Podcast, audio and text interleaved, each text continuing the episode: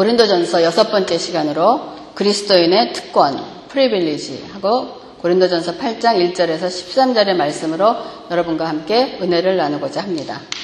이 고린도전서 고린도전서는 바울이 고린도 교인에게 그 고린도 교회에 있었던 많은 문제들에 대해서 이런 이러한 문제가 있고 이러이러한 문제는 이렇게 되는 거다 하는 그러한 그 이 답을 주는 그러한 내용으로 어, 되어 있는 것입니다. 그래서 오늘 이 고린도전서 8장에는 우상에게 바친 재물을 먹느냐 마느냐의 문제를 가지고 그 문제를 일으켰던 고린도 교회에 바울은 오늘 본문 8장을 통해서 어, 답을 주고 있습니다. 저는 오늘 여러분들과 이 내용을 살펴보면서 그리스도인들의 특권이라는 것이 그 프리빌리지가 무엇이며 이 특권을 어떻게 누리는 것이 이러한 진정한 그 의미가 있는가를 알아보고자 합니다. 이 바울의 그 당시에 고린도 지방에는 많은 그 헬라 신전들이 있었는데 그 미의 여신 그 아프로디테 신전이나 또한 제우스 신전이나 아폴로 신전이나 이런 신전에서 제물로 드린 음식이 특히 이제 고기가 시장에서 다른 고기들과 섞여서 팔렸다고 합니다. 그래서 시장에서 고기를 사 먹어야 하는데 그 고기가 도대체 신전에서 제사를 드렸던 고기인지 아니면 그냥 막바로 그 시장에서 온 건지 그 알 수가 없어서 사람들이 고기는 먹고 싶은데 이것이 제물로 쓰여진 고기인지 아닌지를 알 수 없어서 이제 거기에 대한 그 문제를 그 망설이게 되는 것이 지금 이 고린도 교회에 있었던 그러한 문제입니다. 고기는 먹고는 싶은데 혹시 이것이 제물로 쓰여진 고기가 아닌가? 그러면은 제물로 쓰여진 그 우상에게 제물로 쓰여진 그 고기를 어 아닌지 몰라서 그 망설이면서 이 사람들에게 이 먹어야 되는데 이 바울은 이거를 먹어야 됩니까? 말아야 됩니까? 시장에 가서 어느 것이 신전에 바쳐진 고기인지 아니면 안 바쳐진지 어떻게 알겠습니까? 고기가 뭐 써 있겠습니까? 그래서 이걸 어떻게 해야 되느냐? 망설이고 있는 이러한 그 문제를 가지고 있는 이들에게 바울은 얘기를 합니다. 세상에서 많은 사람들이 우상은 섬기고 있지만은 여러분 우상이 실제로 존재하는 겁니까? 그게 신으로서 어떠한 역할을 하는 겁니까? 저는 그 이 TV 같은 데서 보면 무슨 우리나라가 특히 무슨 큰 영화를 시작을 한다든지 무슨 드라마를 시작한다 그러면 총 거기 그 뭐 배우들이라든지 뭐 감독들이라든지 다 나와서 뭐 합니까? 그 돼지 머리 있잖아요. 돼지 머리를 그 잡은 거를 해놓고 이렇게 상에다 태워놓고 돼지가 이렇게 입을 벌리고 있잖아, 그렇죠? 그럼 그 입에다가 봉투에다가 이렇게 전부 다 돈을 넣고 다 절들을 하면서 이 영화가 대박나게 해주세요라고 하는 그, 이, 이렇게 절들을 하는 그런 모습을 보면, 여러분 어떻습니까? 그 죽은 돼지 머리에다가 그 동태에다 이렇게 돈을 물려주고 하면은 그 돼지가 그걸 먹고 그 영화를 대박을 나게 해주겠습니까? 그런 거 보면 참 인간이라는 게 굉장히 이, 인간의 이 두뇌가 얼마나 발달이 되어 있습니까? 이 과학과 뭐 우주를 가기도 하고 하는데, 또한 그러한 영화를 만들고 보통 그 뭐리겠습니까? 창작과 그런 거대한 걸 하면서 시작을 할 때 그 죽은 돼지에다가 거기다 갖다 놓고 절을 하는 그 인간의 모습을 보면 참으로 인간이 똑똑하고 잘난 것 같지만은 참 어리석고 연약한 부분이 참 있는 것 같아요. 그 죽은 돼지에다가 그렇게 껴놓고 그걸 볼 때마다 참 우습기도 하는데 이러한 것들이 우상들이 여러분 실제로 존재합니까? 우리 믿는 사람들에게는 우상은 실제로 존재하는 것이 아닌 거예요. 그러니까 이 바울이 뭐라고 얘기하냐면 세상 사람들이 우상이라고 생각하고 거기다가 바친 고기의 재물을 먹는 게 많은 게 우리에겐 중요한 게 아니다. 그들이 생각하고 있는 우상은 우리에게는 실제로 존재하는 것이 아니고 우리에게는 오직 하나님 한 분밖에 안 계시기 때문에 그 제물로 바쳤던 고기가 뭐 먹어야 되느냐 말아야 되느냐 문제가 아니고 우리는 먹어도 된다라고 그 바울은 그 결정을 내리고 있습니다. 그래서 우리가 믿는 것은 오직 한 분 하나님과 예수 그리스도께서 계시니 만물이 다 하나님으로 말미암아 된 것이기 때문에 그들이 우상에게 바쳤다고 하는 고기가 우리의 신앙이나 믿음에는 아무런 영향을 미칠 수가 없다는 것이에요. 그러므로 이것으로 없으니까 먹을 수 있다라고 얘기는 하지만은 그러나 이것으로 끝나는 것이 아닌 거야. 그냥 먹어도 된다로 끝나는 것이 아니고 이제 바울은 본문을 통해서 계속 말을 해주고 있는 것입니다. 8장 1절에 보면 우상의 재물에 대하여서는 우리가 다 지식이 있는 줄 아니 지식은 교만하게 하며 사랑은 덕을 세운다라고 얘기하고 있습니다. 지식. 이 그노시스라는 지식으로는 우상의 재물에 대해서는 우리가 어떻게 해야 된다는 것을 잘 알고 있다는 거예요. 다시 말하면 지식으로는 성경에 말하고 있는 것을 잘 알고 있는데 우리 주위에 이런 사람들이 많이 있습니다. 성경은 이러이러한다고 설명을 잘잘잘잘 하는 사람들이 많아요. 특히 이제 이 목회자들이 그렇지 않겠습니까? 또 어떤 사람들은 내가 성경 통독을 뭐 몇 번을 했습니다. 내가 성경 통독을 뭐 수십 번 했고 성경을 뭐 읽기도 하고 쓰기도 하고 뭐 많습니다. 또한 뭐 금식도 하고 뭐 기도도 하고 뭐 이런 지식을 가진 많은 사람들이 가지고 있는 문제는 그 알고 있는 것만큼의 이 지식에 따른 행동이 사람을 교만하게 만든다는 것이에요. 다른 사람의 지식을 받아들이고자 하지 않는다고 지금 8장 1절에 바울은 얘기를 하고 있는 것입니다. 예를 들면 특히 이 한국교회의 정서로서는 교인이 되면 담배와 술의 문제가 어떠한 이 신앙의 조, 신앙이 좋은가 나쁜가 하는 그 가름하는 기준 중에 하나가 되어 있어요. 그래서 이 사람들이 만약에 이 신앙이 성숙되어 간다면 담배와 술을 멀리 하게 되지 않겠습니까? 어디 담배와 술뿐이겠습니까? 하나, 성경은 악한 것은 모양이라도 우리에게 버리라고 말씀을 하고 있습니다. 근데 제가 이거 말씀을 드릴 때 여러분이 오해 없으시기를 바랍니다. 제가 술, 담배를 하는 것이 당연하다고 얘기하는 것이 아닌 거예요. 여러분, 우리가 교회 안에서, 성도들 간에서, 뭐, 남자들 물론이고, 여자들 포함해서 술, 담배 안 하는 사람이 있, 없습니까? 교인인데도 술, 담배 하는 사람이 있을 거예요. 그쵸? 있습니다. 이거는 definitely 있어요. 근데 모두 다들 숨기죠. 그리고 숨기고 또 교회 오, 게 되면은 뭐 오기 오기 전에는 막 심하게 뭐 가글도 할 거고 다 숨길 거고 막 이런 그 왜 숨기겠습니까? 이것이 자기가 올바르지 않다는 걸 알고 있기 때문에 그러한 어떠한 행동이 나오는 게 아니겠습니까? 그러면 예전에도 저도 이러한 일에 대해서는 성경적으로는 그 지식이 있기 때문에 이 술, 담배를 하는 사람에 대해서는 사실 정죄를 했습니다. 그리고 뭐라고 얘기했냐면 담배 끊으셔야죠. 이를 위해서 끊으세요. 뭐 술도 끊으세요라는 그런 얘기를 했어요. 근데 지금 생각하면 참으로 제 자신이 사실 좀 부끄럽습니다. 술, 담배를 끊지 못하는 그 사람들이 그들 자신만큼 이 술, 담배를 끊어야 된다는 그 절박함과 절실히 알고 있지 않겠습니까? 저보다도 그 술 담배를 하고 있는 사람이 참 끊어야 되겠다. 하는 그러한 절박함이 있었을 거라고요. 그리고 그거를 위해서 한 번도 기도를 해보지 않았겠습니까? 기도를 합니다. 근데 끊어야하는 이유가 어떠한 저는 그리스도인의 어떠한 그 담배를 끊는 것이 그리스도인으로서 어떠한 신앙의 척도, 내가 이 정도면 거룩하지 않은 그거를 보다는 또한 이런 문제뿐이 아니고 제가 이제 그 youth group을 할 때 그 예배할 때 youth group이면 한 이제 high school 한 9학년부터 12학년 그 그룹이지 않습니까?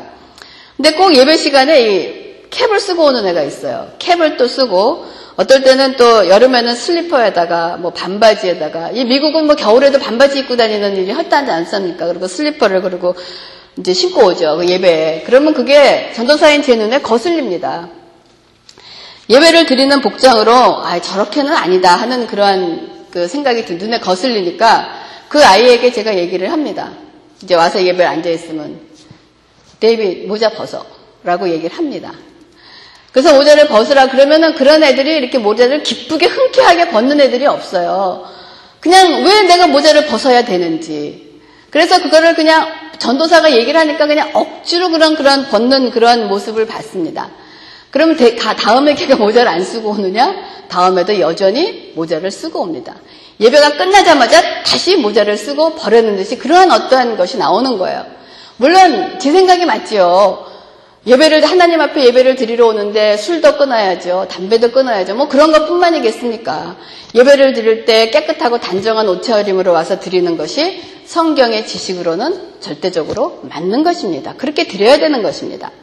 그러나 오늘 본문의 말씀은 지금 8장 1절에 바울은 지식은 교만하게 하며 저의 그 지식을 가지고 다른 사람을 정죄하는 일에 쓰임으로써 곧 저의 지식이 하나님의 말씀을 세우는 일이 아니고 저의 지식에 남을 판단하고 남을 정죄하는 그러한 교만으로 사용되어졌다는 그러한 말입니다. 저에게 있었던 것, 저에게 빠졌던 것은 저에게 하나님의 말씀에 대한 지식은 있었지만 사랑은 덕을 세우나니라는 말씀처럼 저에게는 사랑이 없었던 거예요. 2절에 8절 2절에 뭐냐 만일 누구든지 무엇을 아는 줄로 생각하면 아직도 마땅히 알 것을 알지 못하는 것이요 라고 얘기를 하고 있습니다. 이 말씀을 보면서 여러분 무슨 생각이 나십니까? 너 자신을 알라. 누가 얘기했습니까? 소크라테스가 얘기했죠. 너 자신을 알라. 아마도 이 너 자신을 알라는 말은 아무것도 모르는 어떤 무지한 사람에게 하는 것보다는 무엇인가를 많이 알고 있다고 자랑하는 사람에게 쓰이는 말일 거예요, 아마. 그냥 너 자신을 알라 하는 것은 네가 그렇게 많이 알고 있으면 많이 알면 뭐하니? 내 꼬라지를 알라. 너부터 뭔지를 알고 난 다음부터 아는 척을 하든지 이렇게 하라는 그러한 어떠한 의미에서 너 자신을 알라 그런 말이 나온 게 아닌가 하는 그런 생각을 합니다. 오늘날 믿는 사람들이 많지만은 우리가 그 믿는 사람들의 숫자만큼 이 기독교가 힘을 쓰지 못하는 이유 중에 하나가 바로 이 목회자는 말하는 입이 굉장히 많이 발달이 되어 있습니다. 또 성도들은 이 듣는 귀가 굉장히 발달이 되어 있어요. 그래서 자기 주장은 열심히 하는데 어쩌면 사랑의 가슴이 없기 때문에 어쩌면 이 기독교가 굉장히 냉랭해진 것이 아닌가 하는 그런 생각을 합니다. 우리 믿는 사람에게는 지식보다도 중요한 것이 뭐로? 바울은 지금 사랑이라고 얘기를 하고 있습니다. 만약에 제가 영혼에 대한 사랑이 지식보다 만약에 앞서 있었다면 그 쓰고 왔던 그 10대 아이들의 모자를 벗으라고 하기 이전에 아마 그 모습을 하고도 예배를 참석한 아이를 먼저 사랑으로 대했을 것입니다. 그 사랑에 녹으면 그 아이는 아마도 점차적으로 그의 행동의 변화를 가져왔을 것이고 교회에 대한 어떠한 따뜻한 이미지가 남았을 것입니다. 그러나 이 지식으로만 되었기 때문에 아마 그 아이의 마음이라고 하면 그 아이의 마음에 교회라고 어떠한 이미지가 남았겠습니까? 아, 그 네스티한 전도사 그냥 모자 예배하러 가면 그냥 모자만 벗으라고 하고 아 정말 걔한테는 유스그룹의 어떤 내가 담당하고 있었을 때 그 예배 그러면은 어떤 하나님 찬양 예배 이거보다도 아 그 네스티한 전도사 아 가기만 하면 그냥 모자 벗으라고 아 막 그러한 생각이 그에게 남아 있었을 거예요. 아마 이런 기억이 그 어린 시절의 교회를 그 이미지를 아마 새기는데 올바르게 새기지 못한 어떤 것이 나는 내 지식을 가지고 잘한다고 한 것이지만은 그것이 다른 사람의 덕을 세우거나 다른 사람에게 도움이 된 게 아니고 오히려 해가 됐다는 그러한 내용인 것입니다. 그래서 사람들이 저를 포함해서 신앙의 믿음과 지식에 대한 자랑은 많이 하고 있지만은 그 믿음과 지식이 다인 줄 알고 생각하고 있다는 거예요. 그러나 이 믿음과 지식이 진정으로 우리 신앙 여정에서 가장 기초, 출발점이라는 것을 놓치고 있다는 것입니다. 여러분, 우리가 앞으로 나아가지 못하고 출발선에서 그 믿음과 지식이라는 그 출발선에서 뒤범벅으로 엉키면서 서로 누가 크냐, 누가 잘났냐 하고 싸우고 있는 것이 지금 우리의 그 현실이라는 것을 지금 바울은 이 말씀을 통해서 얘기를 해주고 있는 것입니다. 그러므로 베드로후서 1장 4절에 우리가 신의 성품에 참여하는 자가 되라. 신의 성품에 참여하는 자가 되라는 것은 예수 그리스도를 담는 그리스도인이 되라는 거예요. 즉 그리스도인으로 자라나라 자라나라는 그 말씀인데 그 단계의 시작이 바로 믿음입니다. 믿음의 덕을 덕이라는 것은 남을 세워주는 일이에요. 남을 잘되게 세워주는 거. 믿음 위에 덕을 세우라는 거예요. 그 다음에 덕에 뭐가 있냐면 지식을 세우라. 하나님의 말씀에 대한 지식을 가지라는 거예요. 그 다음에 지식 위에 뭐를 가지라냐면 절제하라는 거예요. 내가 많은 걸 알고 있지만은 그거를 절제해서 올바르게 쓸 수 있는 어떤 self control 할 수 있는 절제를 하라는 거예요. 그리고 절제하고 난 다음에는 그 다음에는 인내하려는 거예요. 그러니까 제가 지식으로는 알고 있었습니다. 근데 제 자식을 절제하고 그 캡을 쓰고 오는 애를 내가 사랑의 인내로 받아줘야 나에겐 인내가 없었던 거예요. 그러니까 그 벗으라고 야단치고 혼내고 했던 것이 나에게는 인내도 없었고 절제도 없었던 거예요. 그래서 인내를 하라고 그럽니다. 그리고 그 인내 위에 우리에게 경건을 쌓으려는 하나님의 사랑으로 거룩해주는 어떠한 그 훈련을 하려는 거예요. 그 경건 위에 뭐가 있냐? 형제 우애. 형제를 사랑하는 우애를 가지라는 형제를 사랑. 그 형제 위에 뭐를 하느냐? 하나님의 사랑을 더하라라고 얘기되어 있어요. 지금 베드로후서의 1장 4절은 굉장히 우리에게 중요한 스텝입니다. 많은 사람들이 믿음으로만 시작을 해요. 믿음은 다 시작을 하고 있습니다. 근데 믿음 위에 덕을 세우고 덕에 지식을 세우고 지식에 절제를 하고 절제에 인내를 하고 인내 위에 경건을 하고 경제 위에 경건 위에 형제 우애를 하고 사랑으로 가야 되는 것이 우리의 여정의 step인 거예요. 근데 많은 사람들이 이 믿음에서 지금 뒤범벅이 되어 있다는 것입니다. 근데 바울은 지금 8장 1절에 어떤 얘기를 하냐면 너희가 믿음에 있지만 믿음의 지식을 갖고 있지만 결국은 사랑으로 그 지식을 쓰라라고 얘기를 하고 있어요. 그래서 이 중간에 이 단계가 생략이 되어 있지만은 우리는 믿음으로 시작을 해서 하나님의 사랑으로 이루는 그러한 신앙 여정을 가져야 된다는 것입니다. 그러면서 바울은 계속해서 8장 4절에서 6절에 우상이라고 믿는 것은 실체가 아니며 다만 우리가 믿는 것은 오직 한 분 하나님과 예수 그리스도께서 계시니 만물이 다 그로 말미암아 되었으니 그들이 우상에게 바쳤다고 하는 그 고기는 우리의 신앙과 믿음에는 아무런 영향이 미칠 수가 없다라는 그 결론을 맺고 있습니다. 그러면서 다시 7절에 그러나 이게 중요합니다. 그러나 지금 그 우상에 미쳤던 고기는 오직 우리가 믿는 것은 하나님 한 분이기 때문에 우리가 그거를 먹어도 우리 신앙에 아무런 영향을 못 미친다는 거예요. 그러니까 먹을 수 있다라고 얘기를 하고 있습니다. 그러나 7절에 바울이 계속합니다. 그러나 이 지식은 모든 사람에게 있는 것이 아니므로 어떤 이들은 지금까지 우상에 대한 습관이 있어서 우상의 제물로 알고 먹는 거로 그들의 양심이 약하여지고 더러워지느니라 라고 얘기하고 있습니다.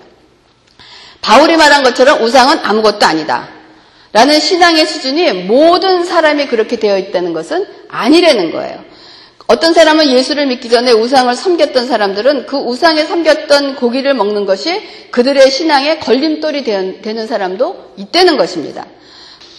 바울이 말한 것처럼 세상 사람들이 우상에게 바쳤던 음식을 어쩌면 저는 식사 기도하면서 뭐 하나님 감사합니다. 오직 우리 주 예수 그리스도의 보혈로 정결케 하시고 먹을 것을 주시니 감사합니다라고 맛있게 먹으면 됩니다. 그러나 모든 사람이 저와 여러분과 같은 그러한 신앙을 갖고 있는 것은 아니란 말이에요. 그러는 반면에 이렇게 먹는 사람이 있는가 하면은 이것이 마음에 꺼려서 먹지 못하는 그리스도인의 형제가 있을 수 있습니다. 있죠? 다 아직 믿음의 그, 이 수준이 다르기 때문에 다 나 같은 신앙을 갖고 있지 않다는 거예요. 그래서 나는 그렇게 먹을 수 있으면서 먹지 못하는 성도를 향해서, 형제를 향해서, 제가 그 형제를 향해서 아니 왜 그렇게 믿음이 없습니까? 우상은 아무것도 아니에요. 먹어도 아무렇지도 않은 거예요. 그거 못 먹는 거는 형제님이 믿음이 없어서 그런 거예요. 그거 왜 못 먹고 그렇게 벌벌 떠시고 그러십니까? 라고 얘기하면서 오히려 먹지 못하는 사람이 어떤 느낌을 들냐면 내가 믿음이 없고 이거 내가 예수 잘못, 잘못 믿는 거 어떻게 좀 그수를 더 오히려 guilty feeling을 느끼게 하고 모자 모자란 것 같게 하고 믿음이 없는 사람으로 만들어 버리는 경우가 있다는 것입니다. 그렇기 때문에 이렇듯 나와 다른 형제의 행동을 믿음이 없다는 식으로 나무라서는 안 된다는 거예요. 여러분들도 많은 경험하실 것입니다. 여러분의 우리가 모두 다 다른 어떠한 신앙의 위치에 있기 때문에 어떤 사람은 그걸 감당하는 사람이 있을 수도 있고 어떤 사람은 감당하지 못하는 사람이 있다는 거예요. 근데 감당하는 사람이 감당하지 못하는 사람을 볼 때 어쨌든 답답합니다. 그랬을 때 먹어도 돼요. 그거는 아무런 관계가 없는 건데 그거 못 먹는 건 신앙이 없는 겁니다라고 몰아버릴 때그 사람은 신앙이 연약한데 마치 신앙이 없는 사람이 되어버리는 거예요. 그렇게 하지 말라는 거예요 지금. 그러므로 이 그리스도인의 특권, 이 프리빌리지는 자유함으로 모든 것을 아무 꺼리낌 없이 먹을 수 있습니다. 왜? 우리가 믿는 신은 하나님 한 분밖에 아니기 때문에. 그러나 그리스도인들에게 중요한 것은 먹느냐 마느냐의 문제가 아니라는 겁니다. 더 나아가서 오늘 중요합니다. 8장 9절에 그런즉 너희의 자유가 믿음이 약한 자들에게 걸려 넘어지게 하는 것이 되지 않도록 조심하라라고 하는 것이 바울의 오늘 우리에게 주는 특권에 대한 그런 메시지인 것입니다. 이것이 바로 우리 그리스도인의 특권이고 이런 특권을 사용하는 진정한 방법인 것입니다. 저와 여러분은 이런 모두 이런 그리스도인이 되기를 원합니다. 이러한 정말 특권을 누리지만은 내가 모든 것을 다 할 수 있지만은 내가 다 할 수 있는 것을 포기할 수 있는 그런 그리스도인의 그런 특권을 누리는 저와 여러분이 되기를 바랍니다. 저도 옛날이지만은 이런 대학 시절에는 대학생들은 한국의 그 풍습에는 술 먹는 기회가 참 많이 있습니다. 또 직장 생활도 하고 또 한국에서 교회를 다니면서도 저는 친구를 만나면 뭐 맥주나 와인 같은 것을 마시는 것에 대해서 아무런 꺼리낌이 없었어요. 그걸 마시면서 뭐, 뭐 어떤 가책을 느낀 것도 아니고 또 직장에 다니면서도 회식을 하게 되면 한국은 특히 그 회식 자리에서 빠질 수 없는 것이 무엇입니까? 술 문화인 거예요. 뭐 술이 빠질 수가 없는 거예요. 그리고 저는 특히 이, 이 패션계에 있었기 때문에 옷을 만드는 사람들과 함께 있었기 때문에 아주 정기적으로 그 삼겹살과 소주는 아주 정규적으로 와서 왜냐하면 먼지를 이 목에 들어가 있는 먼지를 아주 제거하는 데는 삼겹살이 으뜸이라 그래요. 그래서 뭐 정규적으로 뭐 삼겹살과 뭐 소주를 먹는 거는 아주 뭐 의례적인 그러한 문화였습니다. 그러다가 이제 제가 이 성령 체험을 하면서 그리스도 안에서 거듭난 체험을 하면서 제 생활에 변화가 일어나기 시작을 했습니다. 그러니까 지금까지 제가 살고 있던 생활의 그 변화인데 가장 큰 변화는 저에게는 것이 예배에 관한 변화였습니다. 그냥 저는 그냥 교회를 다닌 것이지 진정한 예배의 의미를 몰랐기 때문에 만약에 전날에 회식이 있어서 뭐 술을 늦게 먹고 뭐 늦게 들어와서 피곤하면 주일 아침에 일어나겠습니까? 못 일어나겠습니까? 못 일어나지요. 그러면 교회를 안 갑니다. 그러니까 뭐 그거에 대해서 내가 늦잠을 자고 그냥 것이 예배에 밀려서 뭐 아, 오늘 예배를 가 이런 생각도 없었던 거예요. 당연히 그냥 어저께 피곤하니까 자서 예배 안 가는 것이 그냥 저에겐 당연한 거고 또 뭐 친구하고 그날 놀러 가는 스케줄이 있다든지 아니면 또 주일날 어 저는 그런 그 이런 패션계였기 때문에 백화점에 오픈하는 경우가 많으니까 또 어떨 때는 시차를 나가야 될 일이 있으니까 또 주일날 백화점에 나가야 될 일이 있으니까 뭐 교회를 아침에 갈 수도 있는데 아 피곤하니까 또 안 가고 뭐 교회를 빠지는 것이 나에게는 어떠한 그 이 아무런 이런 그 거리낌이 사실 그 없었던 그러한 것이었습니다. 근데 성령을 체험하고 난 다음에 하나님께서 저를 바닥을 구르면서 회개하게 하셨던 것이 그 오랜 세월을 하나님을 엉망으로 그 섬겼던 그거를 회개케 하시는데 얼마나 회개를 했는지 모릅니다. 정말 하나님을 안다고 하시, 하면서도 정말 하나님께 예배하지 못한 나의 삶을 하나님 앞에 회개했을 때 그 회개가 성령의 체험으로 저에게 가장 제 생활을 변화시켰던 것입니다. 그리고 나서 결국은 그 성령 체험을 통해서 하나님과의 인격적인 만남이 시작되고 그 관계가 계속되면서 이제는 그 무엇보다도 예배와 나를 바꿀 수 있는 것이 없어진 거예요. 그 예배라는 것이 나의 생활에 우선이 되고 나의 것이 됐기 때문에 어떠한 것도 그 예배를 밀어낼 수 있는 그런 자리에 없었던 것입니다. 그리고 나다면 뭐 그 외에도 나의 생활에 많은 변화가 있겠지만은 오늘 이 본문의 이해를 도울 수 있는 예로 바로 저를 하나 변화시켰던 것이 바로 술에 대한 문제였습니다. 그러니까 옛날처럼 이제 성령을 체험하고 나서는 술을 마시진 않았지만 제가 미국에 와서 이제 그 랭귀지 스쿨을 다니니까 또 외국 그 다른 문화에 있는 사람들하고 많이 만나지 않습니까? 그러니까 그 사람들하고 저녁 식사나 이렇게 하게 되면 술이 자연스럽게 거기에 올라오게 되어 있습니다. 만약에 제가 이 당시에 맥주 한두 병 마셨다고 하나님 앞에 저의 구원이 취소됐겠습니까? 저는 그렇게는 생각하지 않습니다. 그러나 문제는 제가 그 맥주 한 병이 나에게 갈등을 일으키는 것이 뭐냐면 옛 습관에 대한 옛 유혹에 대한 나쁜 버릇에 대한 그거와 저의 속사람의 싸움이 일어났다는 거 하나님의 사랑과 싸움이 있다는 거 그래서 제 옛 습관의 유혹에 제가 자꾸 넘어지고 지고 있다는 것이 바로 나의 신앙의 문제가 되는 것입니다. 그러던 중에 어느 날 예배 설교 말씀 중에서 너희 몸은 너희가 하나님께로 받은 바 너희 가운데 계신 성령의 전인 줄을 알지 못하느냐? 너희는 너희 자신의 것이 아니라는 그 말씀을 듣는 중에 그 말씀이 제 머리를 쳤습니다. 그리고 난 후에 그 후에는 저도 술을 입에 대지 않게 끊게 되는 그런 계기가 됐던 것입니다.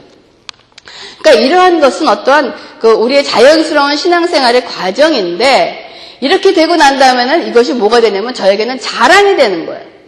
아, 나는 그리스도인에서 이렇게 했는데 하나님의 역사를 이런 역사로 술을 이렇게 끊었습니다. 술을 먹지 않습니다. 하는 그런 어떠한 그 과정의 삶 과정에 나의 신앙의 자랑으로 나타나기 시작을 하는 거예요.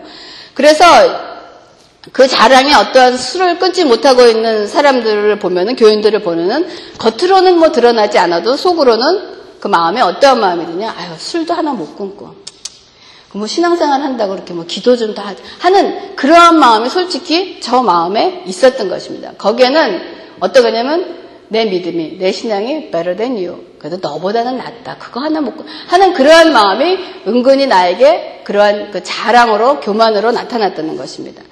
그렇지만 이제 그러면서 저의 인생 여정 가운데 많은 이제 믿음의 시련과 그런 훈련을 통해서 하나님이 저를 성숙된 자리로 조금씩 조금씩 그 옮기실 때 하나님의 나라는 먹고 마시는 것이 아니라 오직 성령 안에서 의와 희락과 평강이라는 그런 말씀을 우리에게 주셨습니다.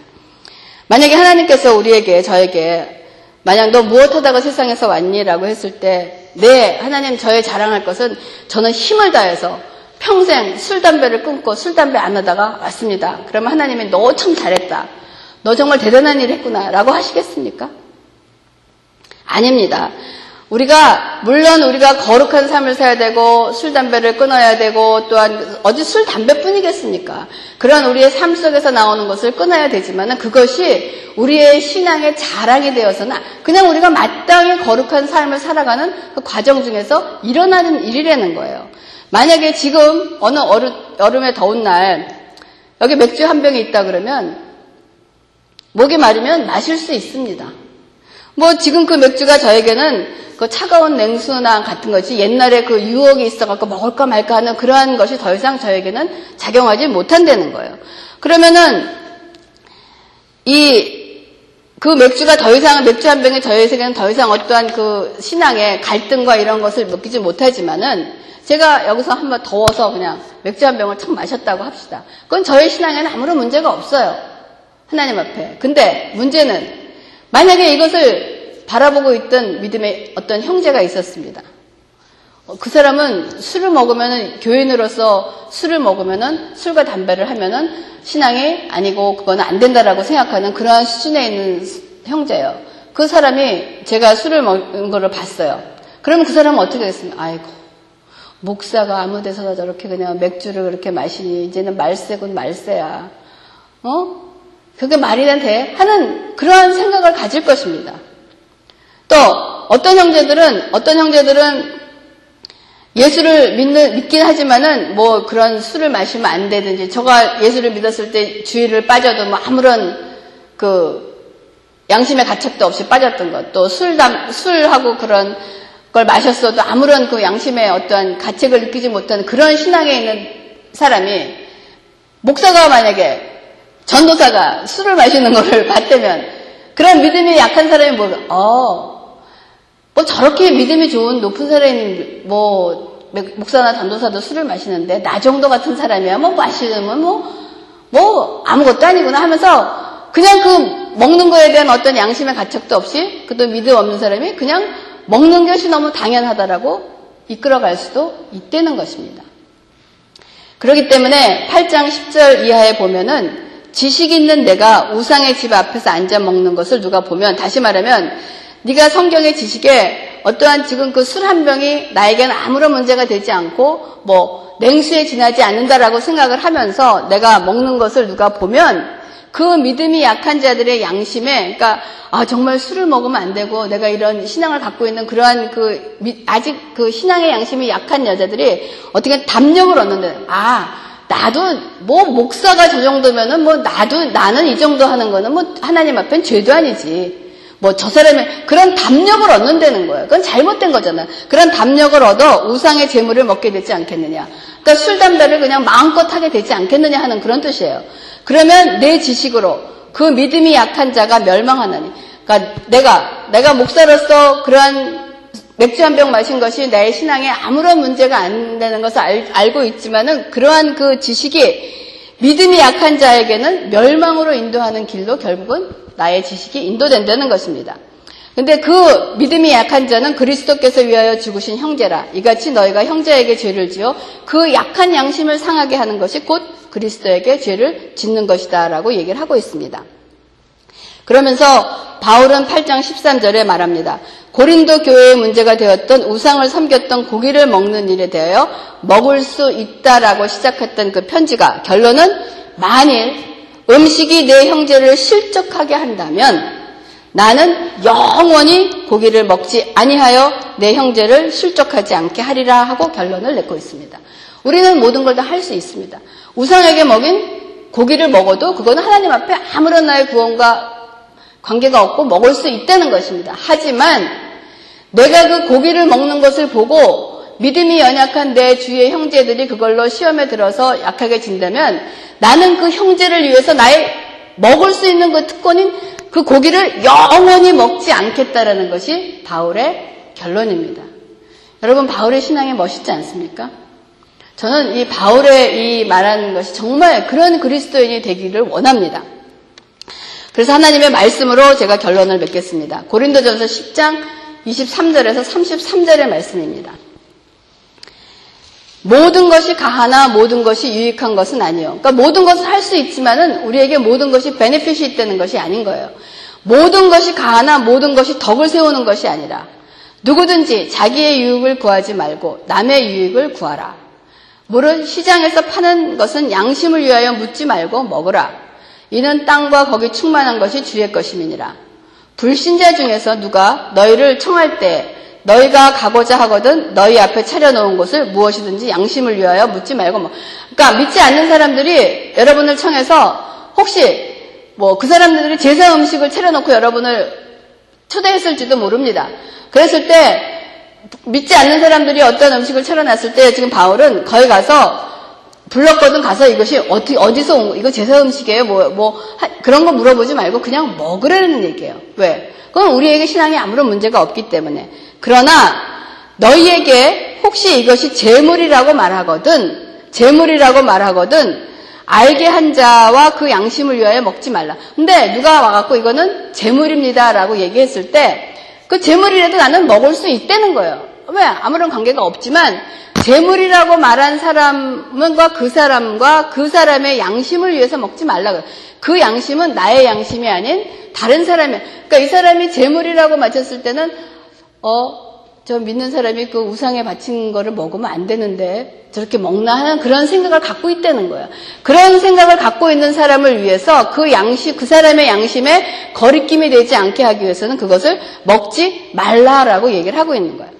내가 말한 양심은 너희 것이 아니요 남의 것이니. 그러니까 내가 말한 그 양심, 내 양심에는 내 신앙 양심에는 무엇이든지 다 먹어도 되지만 내 양심으로 사는 것이 아니고 다른 사람의 양심, 다른 사람이 그것을 용납하지 못하고 받아들이지 못하는 그런 연약함에 있을 때는 그 양심에 따라서 너희가 그걸 먹지 말라는 그 바울의 말씀인 것입니다. 만일 내가 감사함으로 참여하면 어째요? 내가 감사하는 것에 대하여 비방을 받으리요. 그런즉 너희가 먹든지 마시든지 무엇을 하든지 다 하나님의 영광을 위하여 하라라고 말씀을 하고 있습니다. 그러니까 먹든지 마시든지 하나님의 나라는 먹고 마시는 일이 아니에요. 우리가 먹을 수도 있고 영원히 먹을 수 있는 것 먹을 수 있는 것을 다른 형제를 위해서 영원히 먹지 않는 것도 우리가 할 수 있는 것. 그러니까 먹고 마시는 일이 중요한 것이 아니고 무엇이 하나님께 영광이 되는 거냐 하면은 먹을 때는 먹어야 되고 먹지 말아야 될 때는 먹지 말아야 되는 것이 그리스도인의 특권이라고 지금 얘기를 하고 있는 것입니다. 그렇기 때문에 유대인에게나 헬라인에게나 하나님의 교회에 거치는 자가 되지 말고 나와 같이 모든 일에 모든 사람을 기쁘게 하여 자신의 유익을 구하지 아니하고 많은 사람의 유익을 구하여 그들로 구원을 받게 하라라고 결론을 맺고 있습니다. 그리스도인의 특권은 나를 위한 것이 아닌 다른 사람, 연약한 사람들을 세우고 구원을 받게 하려는데 먹을 수 있는 특권이 있음에도 불구하고 나는 영원히 먹지 않겠다라고 얘기하는 그것이 바로 우리 그리스도인의 특권인 것입니다. 그래서 여러분들도 여러분들도 주 안에서 어떠한 일을 할 때 여러분의 신앙의 수준과 있을 때 여러분의 수준에 맞추지 않냐고 다른 사람에게 걸림돌이 되지 나의 신앙이 높더라도 내 신앙이 다른 사람에게 걸림돌이 된다면 그것을 접어야 되고 용납해야 되고 받아들여지는 것이 그리스도인들이 누려야 될 특권이라고 얘기를 하고 있습니다. 그래서 저는 정말 여러분들이 이러한 진정한 주님 안에서 주신 특권을 누리는 저와 여러분이 되기를 주님의 이름으로 부탁합니다. 기도하겠습니다.